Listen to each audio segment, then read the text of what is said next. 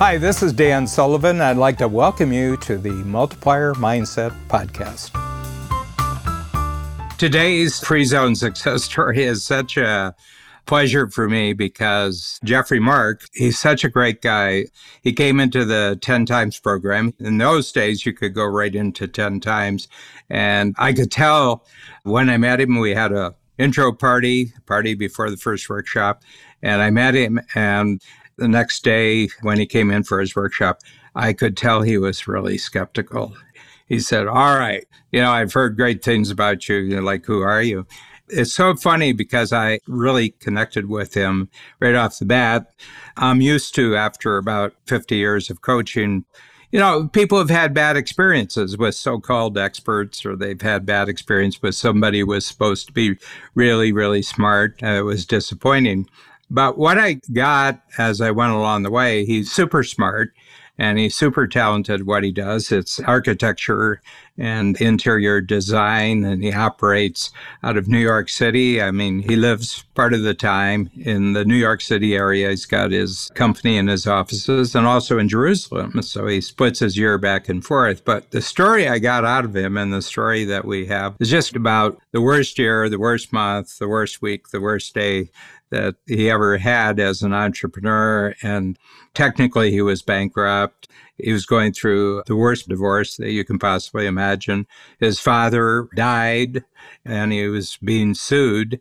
So he tells the story that, you know, his lawyer says, Well, you're going to have to close down your business. You can't keep going. And Jeffrey turned to the lawyer and he says, How much do we owe you? And he says, Well, $3,000. And then he turns to his accountant. He said, How much money do we have in the company? And the accountant says, $5,000. And he says, Well, write him a check for $3,000 and you're fired. The guy said, No, no, we have to. He said, No, no. He said, I want to be surrounded by people who, who have a strategy of winning here. The gap is just a really hard place to be. And it happens to everybody from what I understand and what I've learned here daily. You know, for me, I'm a very optimistic person. I always, you know, use as an example, when I buy a lotto ticket, I am not wasting that $2 on just losing. I really buy it and I believe like I've got the ticket. Like I think I'm going to win. I also don't buy it unless it's at least a $100 million and over.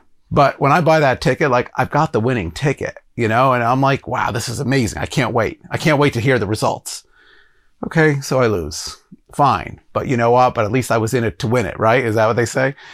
So, like I said, I'm optimistic in everything I do and whatever I try to do and whatever I achieve and with my family and with my friends and with, I love a good party. Not to start talking about unique ability, but I did that with Julia years ago. And like, I try to live in my unique ability and I, I love a good party. I love fun. I love fun people, good people, working with like the right vibe. I can't be in silence either. In both of my showrooms, we're in the interior design business in Jerusalem, Israel, and in New York. There's always music pumping through, at times even loud. And when I'm concentrating, I'm like, can someone raise the volume? And they're like, he's crazy. But you know what? It keeps me out of the gap. It keeps everybody singing. The gain side is look, it's what we've learned over our lives. And one of the things that I've learned here is, is just go back, you know, go back to where you came from. Go back 20 years, go back 30 years and say, Hey, I have never felt so good in my life or been in as good shape as I am because I'm really an obese person. I've lost 90 pounds and I work out every day and I have personal trainers and I run five kilometers three, four days a week. And I'm loving it. I'm out there at 5:30, 6 o'clock in the morning doing my thing. And then by the time I get to work, I'm like on top of a mountain. I'm like, guys, let's go. Come on, everybody, you know, and I've got it. I can't explain it, but I've got it. And sometimes I'll wake up in the morning and I'm like, oh God, oh my God. And you know what? It takes me about 20 minutes to get into the gym and it takes me about a little bit less than that. And next thing you know, like the endorphins are just bursting in my head and I'm great. Then when I start to get into like this horrible gap feeling, I'm like, well, you know what? Five years ago, you didn't have the kind of money you have today. And 10 years ago, you only had one showroom. And 20 years ago, it was only 900 square feet. And I started it by myself, and the rent was $900. And we didn't even know how we were going to pay that. then when we look today and we're like, oh my God, we lost this $5 million deal or this $2 million something, we're like, holy cow. And that takes you out of the gap because you start to look backwards and say, look where I am today. Look what I've accomplished today. You know, even being here in strategic coach is a huge accomplishment for me. You know, I've been taking these amazing vacations now and time off and just, I always say strategic coach is a lifestyle. And if you want to be part of it and you get it, you could live like you've never lived before. It's just really great. And I sometimes I refer back to my materials, you know, I spend every morning there's terrible traffic in Jerusalem, you know, because we're in the heart of the city in Israel. 20 minute drive takes me about an hour to get to work. So I spend every morning with Shannon or Dan on a podcast. And you know what? It's really nice. I've got my coffee. I've got my bottle of water. I'm in my gym clothes. I'm driving in traffic and I'm like, yeah, that's it. That's good.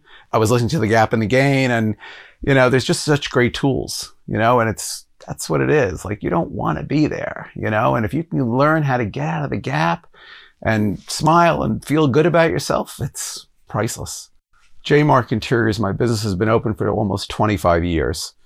And, you know, as all businesses, there's ups and downs and whatever. And 15 years ago, we were doing really incredible. It was an amazing year until like 2008 hit around. And I just had like a really bad year. I got divorced that year. We were being sued from some company. We were having a tax audit. On top of that, my dad got sick and passed away. I could just, and in my divorce, because I live in two countries, so I was getting divorced in two countries. I had like seven attorneys working for me and the money is just like flying out. I don't even know which end to turn. I have also a business partner who I took in because when I moved to Israel, I was told like there's no way you can commute 6,000 miles every week and you know, you've got to have a partner there. So I took in a partner who was, he was just terrible and he was in for many years. And I remember that. I remember 2008 saying, I thought I was drowning and thank God I got out of it.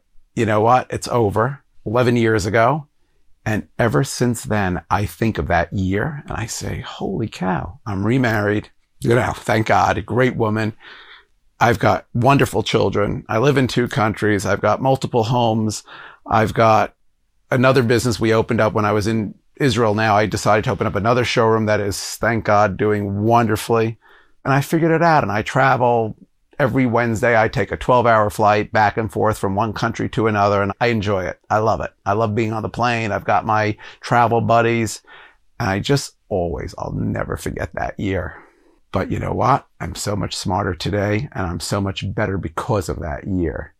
And, you know, you talk about being in the gap, like it all just hit in one shot. And I owed, I remember so much money between lawyers and fees and divorce. And it was like just a tornado of like a mess.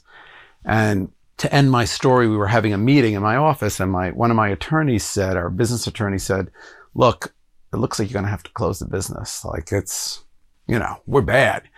And I'm like, what are you talking about? He goes, Jeffrey, you owe so much money. And, you know, there's people knocking on the door. And I said, okay, well, how much do we owe you? So at the time, I think we only owed him about, I don't know, 3000 something dollars or whatever it was.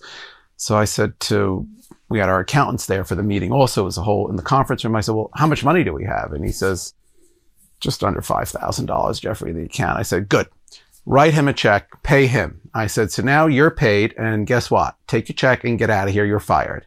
I said, that's not the way that we think here. I said, let's just do it.